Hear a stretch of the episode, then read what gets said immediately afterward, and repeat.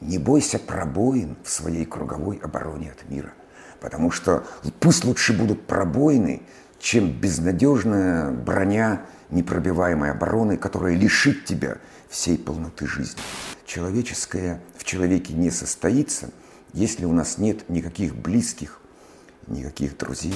Но пока это для нас важно, пока мы готовы вставать на цыпочки, соответственно, наше бытие на вырост, наше человеческое в человеке реализуется.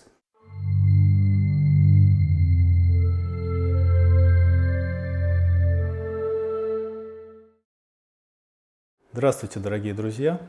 Сегодня у нас в гостях известный российский философ, а, доктор философских наук, преподаватель Санкт-Петербургского государственного университета Александр Куприянович Секацкий.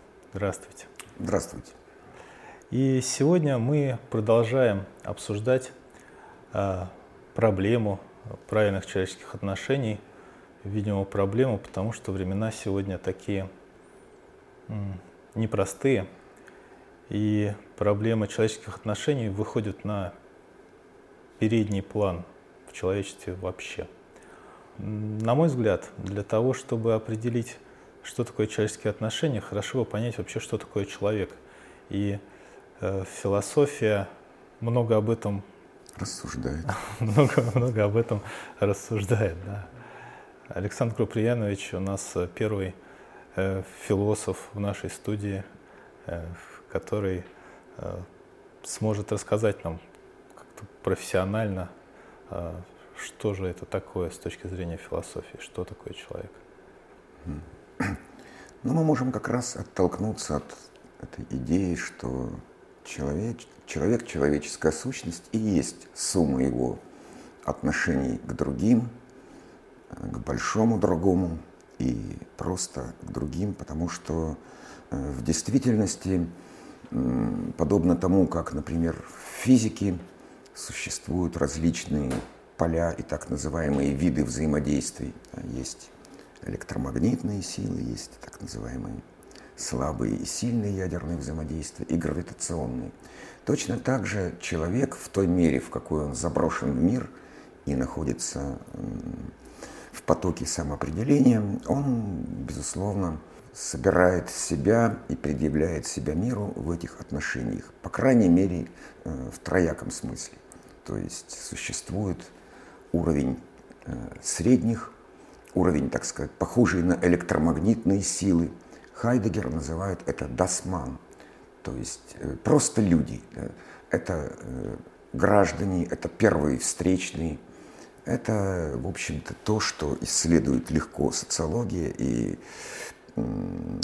и конечно же, мы в рамках этих отношений, отношений с первыми встречными, мы реализуем некие прагматические цели, ведем себя рационально. И, в принципе, социальность складывается преимущественно из этих отношений. Но есть неизбежно ядерные силы или силы ближнего круга. Это наши родные, близкие, избранные друзья, где тип отношений совершенно иной, где люди могут э, спокойно вываливать друг на друга свои депрессии, свои плохие настроения, могут отмучивать друг друга, как это делают все близкие, и при этом помогать, то есть совершенно иной уровень инвестиций. Это уровень ближнего круга, и его миновать невозможно. Человеческое в человеке не состоится, если у нас нет никаких близких, никаких друзей, мы не можем ограничиться этим уровнем. И есть, собственно говоря, сверхдальние силы. Это то, что мы можем назвать кругом авторствования в самом широком смысле слова, создание текстов, объектов, объективаций – адресованным кому-то, например, потомкам, быть может, Богу, быть может, просто будущему. И авторизация мира – это наша работа на дальней дистанции. Без нее тоже трудно представить себе человека.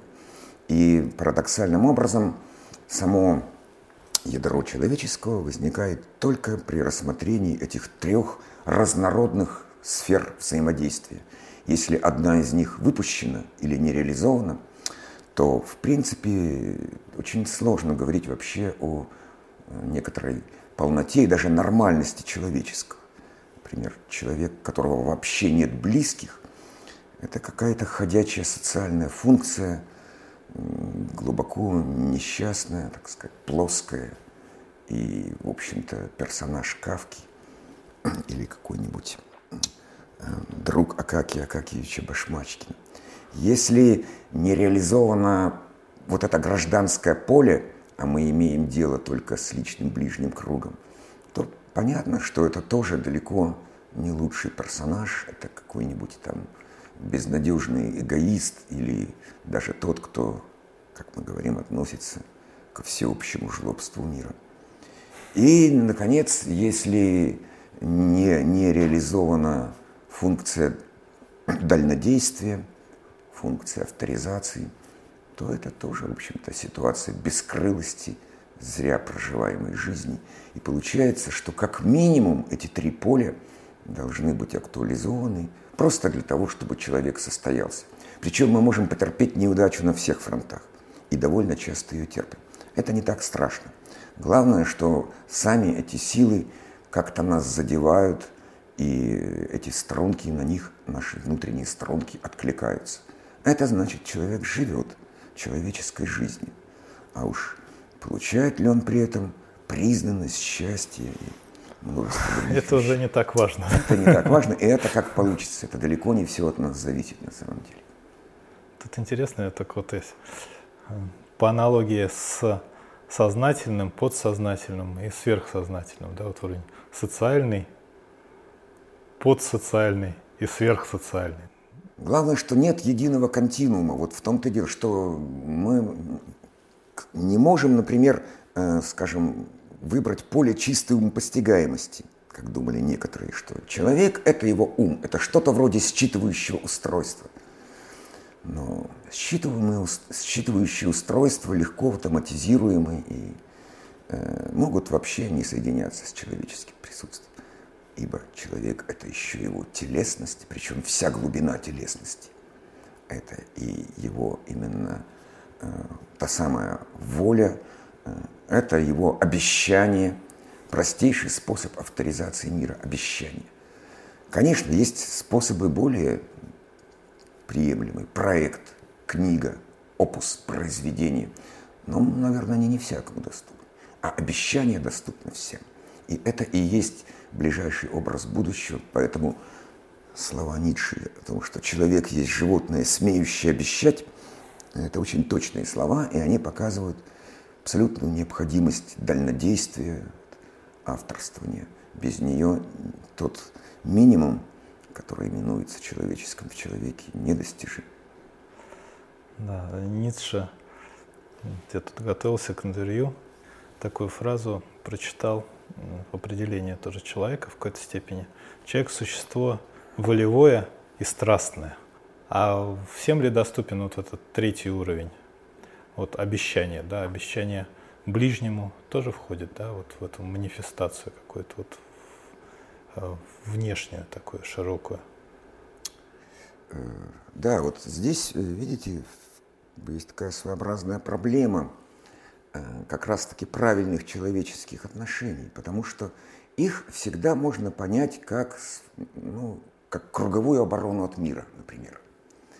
И, собственно говоря, почти все психотерапии, все эти кластеры психологической защиты направлены на то, чтобы эту круговую оборону от мира создать, чтобы тебя труднее было достать, чтобы ты там Э, это как некоторые включенные противообманные устройства.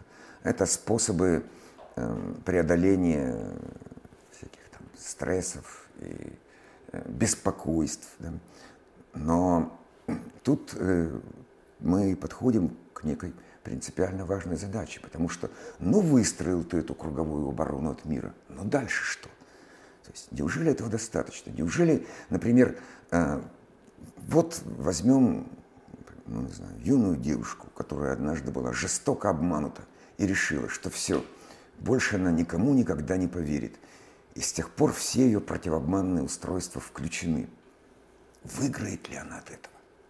Думаю, что никоим образом. Потому что пусть лучше тебя еще трижды обманут. И трижды раз, или семижды раз по семь, да. Но, но когда-нибудь, поверив обещанию и дав встречное обещание, ты обретешь что-то такое, что никаким иным образом тебе не перепадет. То есть тот фрагмент подлинной жизни, элемент самореализации. А для этого нужно сохранять эту странную открытость. Не бойся пробоин в своей круговой обороне от мира, потому что пусть лучше будут пробоины, чем безнадежная броня непробиваемой обороны, которая лишит тебя всей полноты жизни. И это напрямую касается вопроса об обещании, потому что когда человек обещает, он, собственно говоря, совершает эту акт производства будущего. Не обещают же пойти за хлебом там, и прочие мелочи, которые имени обещания недостойны. Обещание – это нечто, что-то такое, чего у меня нет, но то, что я готов сделать и сделаю, если я человек.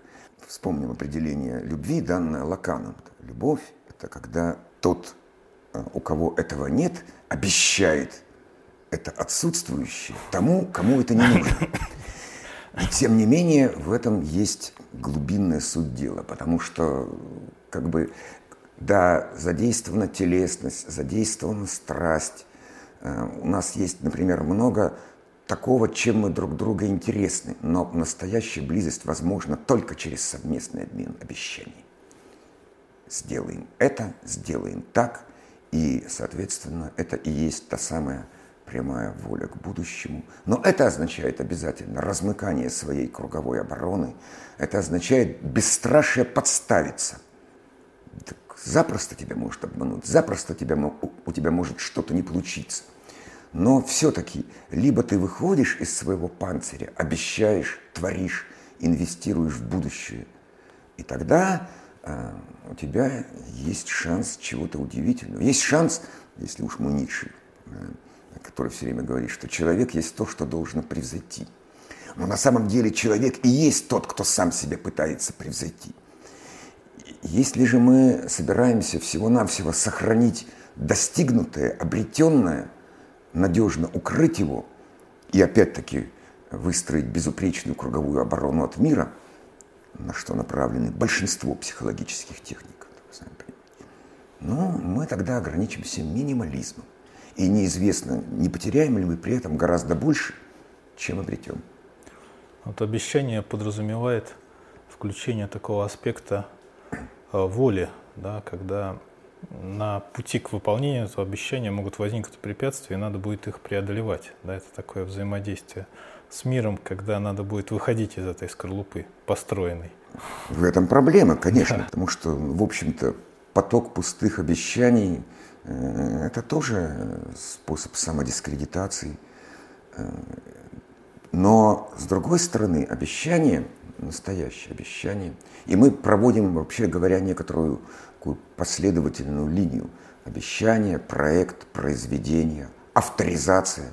Это, в общем-то, э, некоторая воля к тому, чтобы мир после меня хоть чуть-чуть отличался от того мира, каким он был до меня – пусть на ничтожную степень, ничтожный градус. Одновременно обещание – это, безусловно, нарушение э, инерции позы покоя. И Лао Цзи говорит нам прекрасную вещь о том, что человек, стоящий на цыпочках, долго не простоит. Обещание – это всегда попытка встать на цыпочки. То есть это чуть-чуть так называемое самотрансцендирование. И постоянно находиться в позе самотрансцендирования – очень трудно.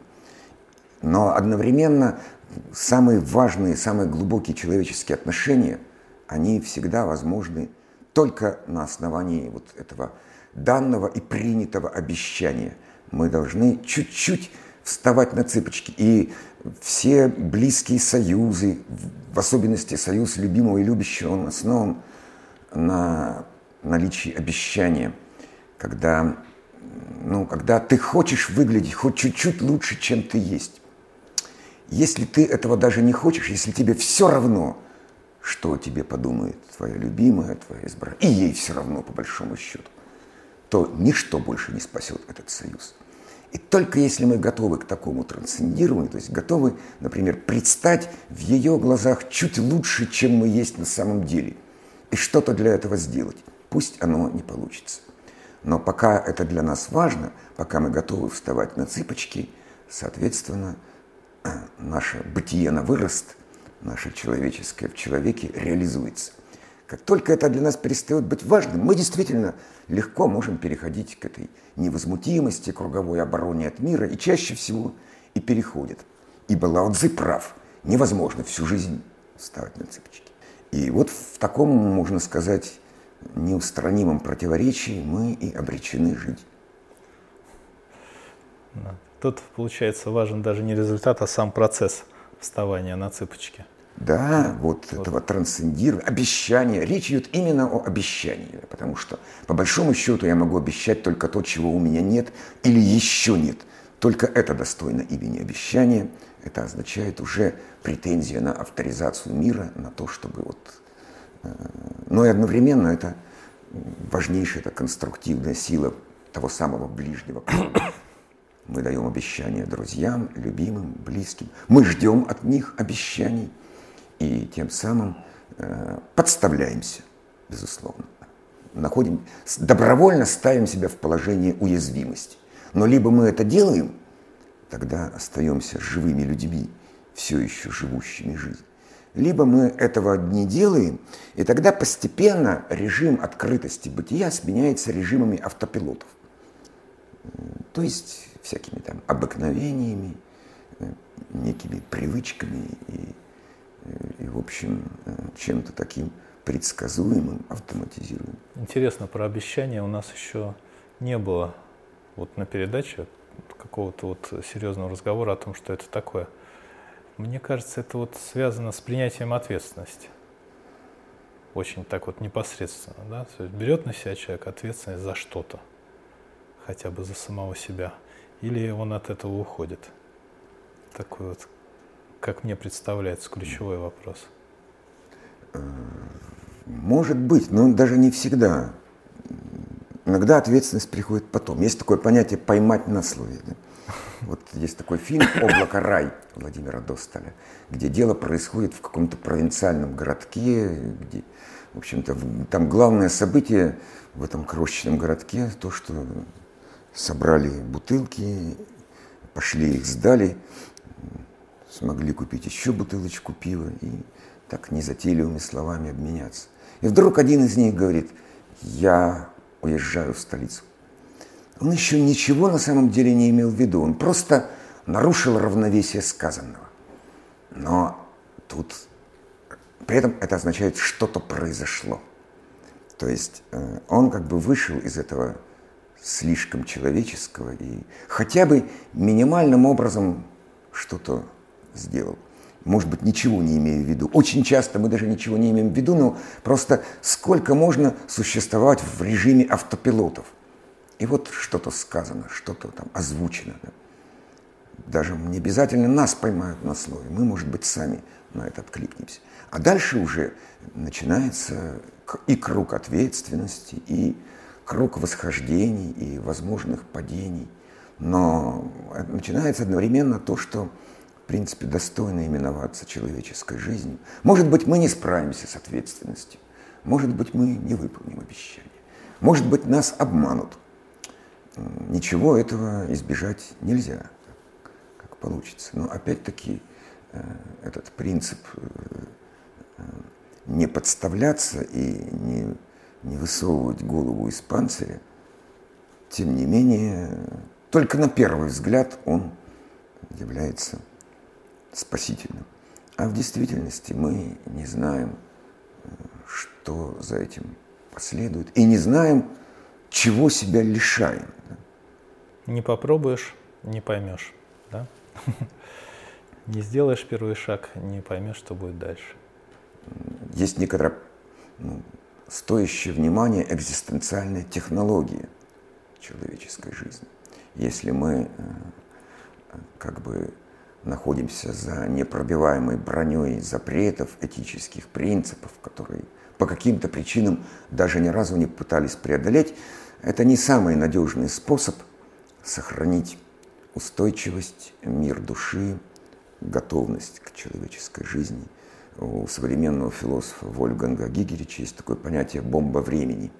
Может рано или поздно взорваться бомба времени внутренняя, да, и э, из-за вот этого огромного внутреннего напора нереализованных соблазнов, проб, потребностей, мы можем потерять все. Либо, наоборот, произойдет внутреннее выгорание.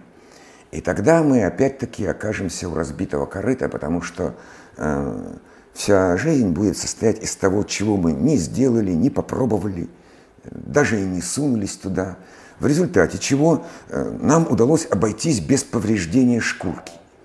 Это вроде бы хорошо. Но так ли уж это хорошо? Иногда лучше и шкурку немножко полить, и перышки полетят, но, но при этом возможен и настоящий шанс подлинности и счастья. А без него он точно невозможен.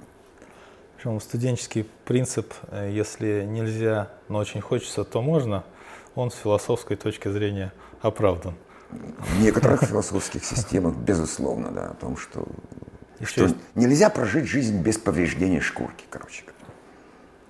Еще есть такое мнение, что какое-то вот соблазн или сильное желание, оно все равно всплывет. Да, можно его на какое-то время там где-то закопать.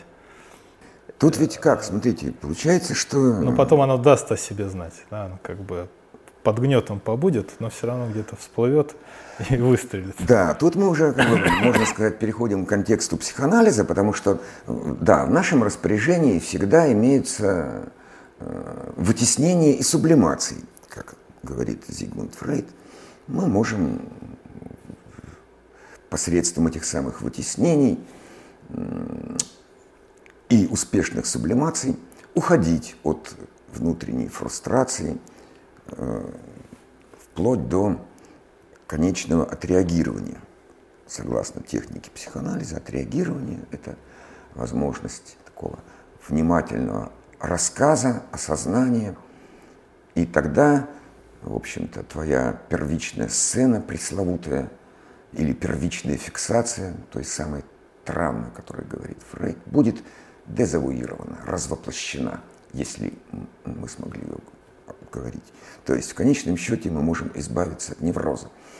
Как бы мы ни относились к этой технике, на самом деле главный вопрос состоит не в этом, а в том, а, а что взамен? Ну ладно, вот избавились мы от невроза, от идеи фикс, от какой-то внутренней безуминки и обрели, а, что называется, нормальную жизнь, э, достойную, не знаю, обывательскую, мещанскую, гражданскую – что мы выиграли, собственно говоря. То есть э, мы, может быть, ничего-то в итоге и не выиграли, приобретя простую нормализацию. Да, мы избавились от некоторого количества страданий. Стоило ли это того? Это всегда момент неопределенности. Вот, э, не знаю, знаком ли вам такой замечательный детский текст под названием «Мэри Поппинс»? Но, может быть, слышали, да, Памелы Треверс, по-моему, прекрасная английская писательница. И там есть так, одна из историй, э, там все истории очень хороши, про то, как волшебница няня Мэри Поппинс воспитывала детишек. И вот в одной из историй фигурирует э, танцующая корова. Э, корова паслась на лугу, ела свою травку, свои одуванчики, и с неба упала ей звезда прямо на рог – и с этого момента, когда звезда у нее закрепилась э, на коровьем роге, она стала танцевать. И непрерывно танцевала. Ей удавалось иногда перекусить немножко травки, то есть как бы танцующие движения чередовались с тем, что она откусывала тот или иной лист лопуха, и шла себе, шла и умоляла всех избавить ее от этой... Она не знала, она даже не видела, что у нее звезда, упавшая с неба, вот, у нее прямо на роге. И жила этой танцующей жизнью. И потом, наконец, удалось ее избавить. Каким-то образом, я уже даже, честно говоря, не помню. В общем, звезду сняли, отправили назад в небеса, и она превратилась в самую обыкновенную корову, которая продолжала жевать свою жвачку. Но время от времени ее посещала мысль, а как было здорово, когда я танцевала по лугам и полянам, где же моя звездочка? И она стала ходить, искать ее, а вдруг снова с неба упадет звезда, но больше такого не случилось. И поэтому главный вопрос, который мы должны предъявить к психоанализу и прочим техникам, это а не убьем ли мы нашу внутреннюю танцующую корову? И перейдем к нормальному рациону жвачки, вместо того, чтобы отстаивать свою странность, смиряясь там с какими-то страданиями. Такое ведь тоже возможно. И э, это, опять же, э, вот тот философский вопрос, который должен быть обязательно задан ко всем психологическим теориям э, самосовершенствования, преодоления стрессов. Вопрос о конечной цели. Что мы получим в результате? А, нормальную жизнь, говорите вы. А в чем же она, эта нормальная жизнь, состоит? Не в том ли, что больше не танцующая корова мирно пасется на лугу? Это, что ли, нормальная жизнь? И тогда мы понимаем, что не все так просто, и что, в общем-то, и иные неврозы, фрустрации, внутренние безуминки, идеи фикс, несмотря на их э, опасный характер, они-то, может, и а, являются каким-то неотменяемым содержанием человеческой жизни.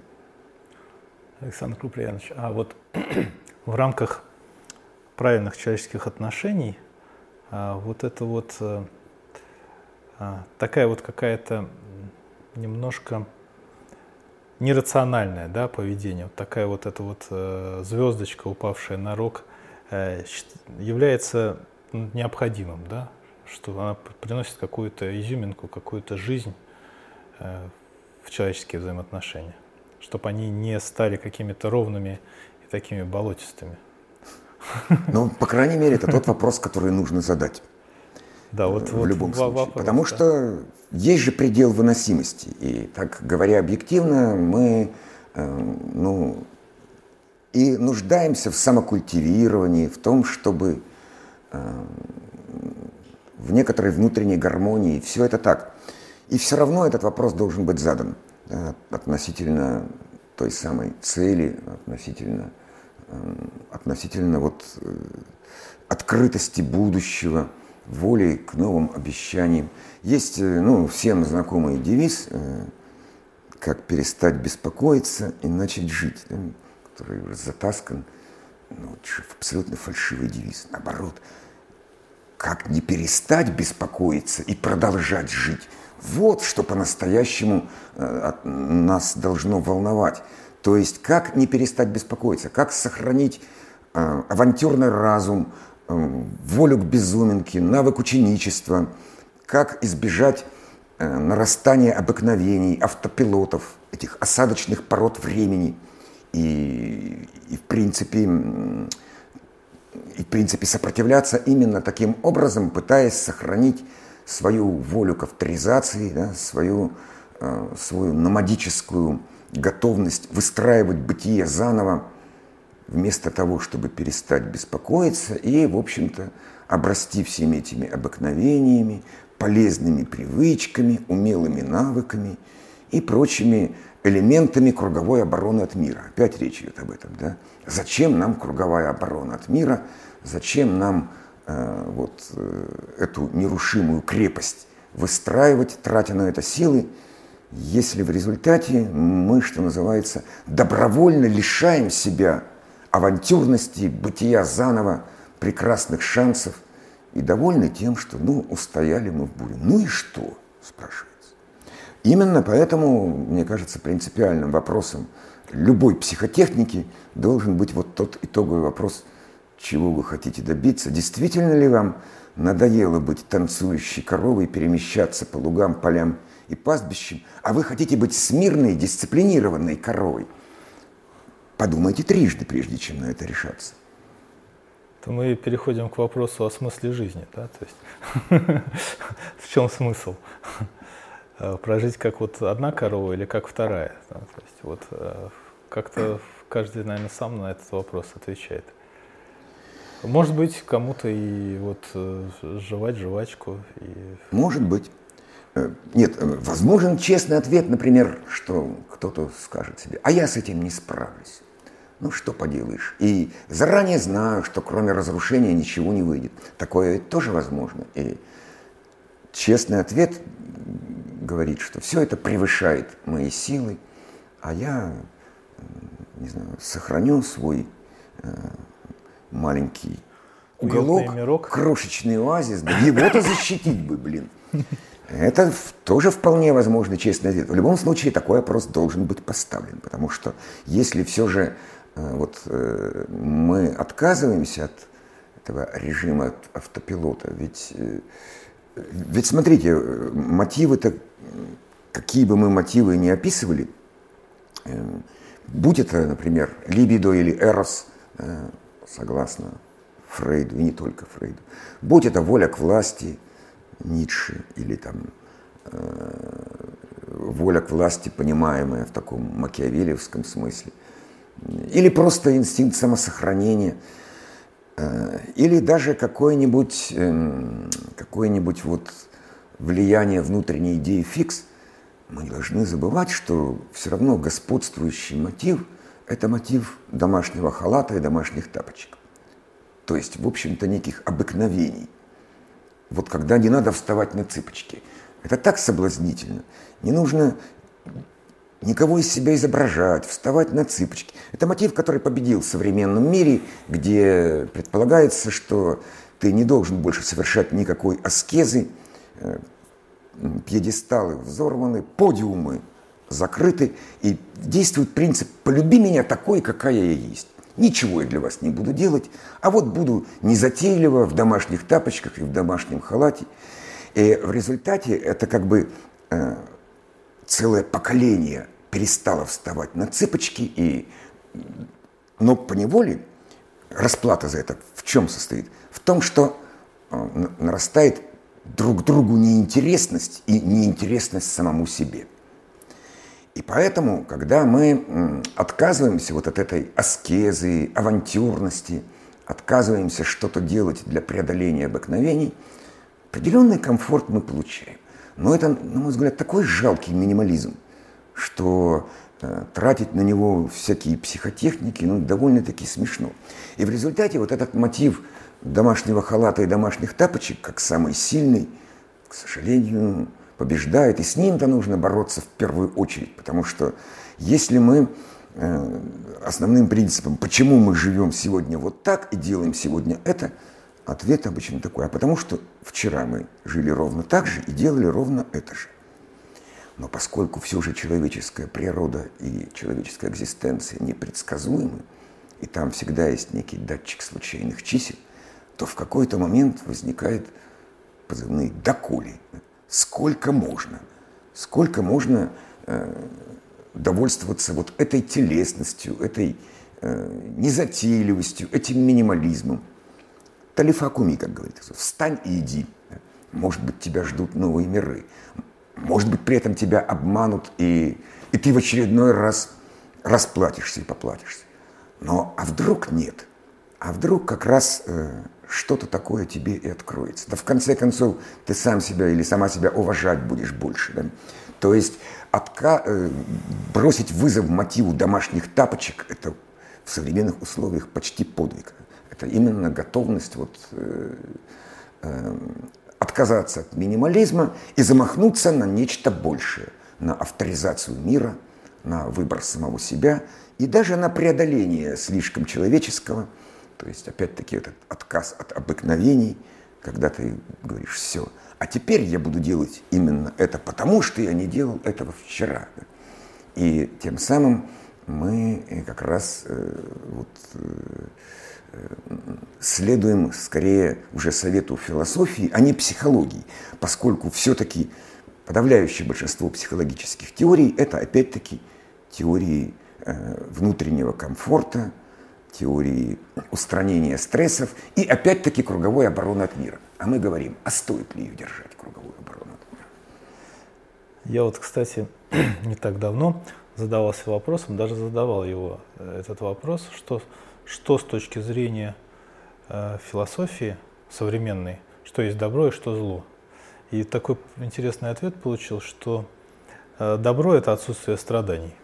То есть, а зло – это страдание, человеческое – это зло – отсутствие страданий – добро. И мне что-то показалось это таким очень э, ущербным ответом. Очень уязвимый. Очень ущербным. Вы так опровергаете такую точку зрения. Да, конечно. Э, это опять же вот тот самый, те самые позывные минимализма. Еще лет 30 назад Ричард Рорти, один из американских философов, он так и провозгласил, что самая главная задача человека – это не причинять друг другу боли. Или минимизация страданий, короче говоря. Вот когда мы, мы люди, поймем и подчиним свою жизнь, чтобы не причинять друг другу боли, вот это и будет наше торжество нашего гуманизма. Но ведь если вдуматься, это же опять же просто какая-то капитуляция перед миром, перед судьбой. Как мы можем не причинять друг другу страданий или самим себе, если мы в принципе, например, заброшены в мир, мы смертны, мы обречены. Э, мы можем протестовать против болезни, войны, но, но, как сказано в Библии, все мы смертью умрем. Почему мы не протестуем против самой смерти, которая будет настигнет нас в любом случае? И в этом ключе как бы идея минимизации страданий, я считаю, капитулянской идеей просто. Потому что, ну, ну, будете вы друг другу первыми встречными. Вот это то, кто меньше всего страданий друг другу доставляет. У них есть для этого в распоряжении разные медиаторы. Там, улыбки, которые недорогого стоят, деньги и так далее. Но если ты встретил того человека, который является твой, твоим человеком, твоей возлюбленной, э, то абсолютно невозможно не причинять друг другу страданий. Они будут, их можно преодолевать, их можно... Эм, то есть важно важно, наоборот, полное проникновение во взаимную, во взаимную телесность, заинтересованность судьбой друг друга, понимание того, что страдания никуда не денутся, и что какую-то их часть придется претерпеть и преодолеть. А если ты этого не сделаешь, то опять же ты будешь какой-то известной песенки, если у вас нету тети, или да. там, если у вас нет собаки, ну и, и ничего у тебя не будет, и самой жизни нет. Поэтому, конечно, на мой взгляд, э, это просто капитулянский и минималистический выход в кавычках, который недостоин человеческой жизни. И человек развивается и растет через напряжение, да, через какое-то через преодоление, через, преодоление, через обещание, да. через страдания с этим связаны. То есть, э, не, неизбежно, неизбежно, абсолютно неизбежно связано, конечно. Мы упомянули, вы упомянули, да, а, обещания, выход за грани, выход из комфорта, из вот этой зоны комфорта. Из режима автопилота. Из режима автопилота, из домашних э, халата и тапочек. Вот. Что еще было бы интересно отметить в плане правильных человеческих отношений? Федор Михайлович Достоевский в своих знаменитых записках из подполья определял как право быть фальшивой нотой. Помните, он там, первая часть этого замечательного текста гласит о том, что, что вот у нас сейчас сторонники идеи прогресса, сторонники того рационализма XIX века э, убеждают, как полезен разумный эгоизм, как полезна предсказуемость, прозрачность отношений, как мы выстроим это упорядоченное общество – Э, и он говорит, ну, а как быть, знаменитая фраза, что слишком широк человек. И Урезать бы. Не худо бы и обузить, говорит обузить. он, да. И вот и мы видим, что, собственно, современный мир, соци... современная социальная инженерия провернула успешную операцию. Удалось обузить. То есть вот это cancel culture удалось отбросить Э, фрагменты варварской истории, все то в человеческой природе, что внутренне противоречиво, все трудности.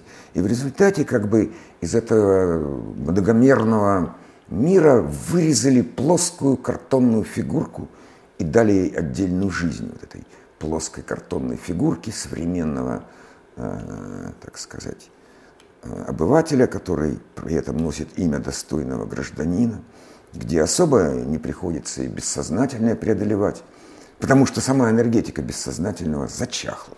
Нет смысла заморачивать себя историей, потому что история – это по большей части история варварства, э, гомофобии и так далее, и так далее, и расизма.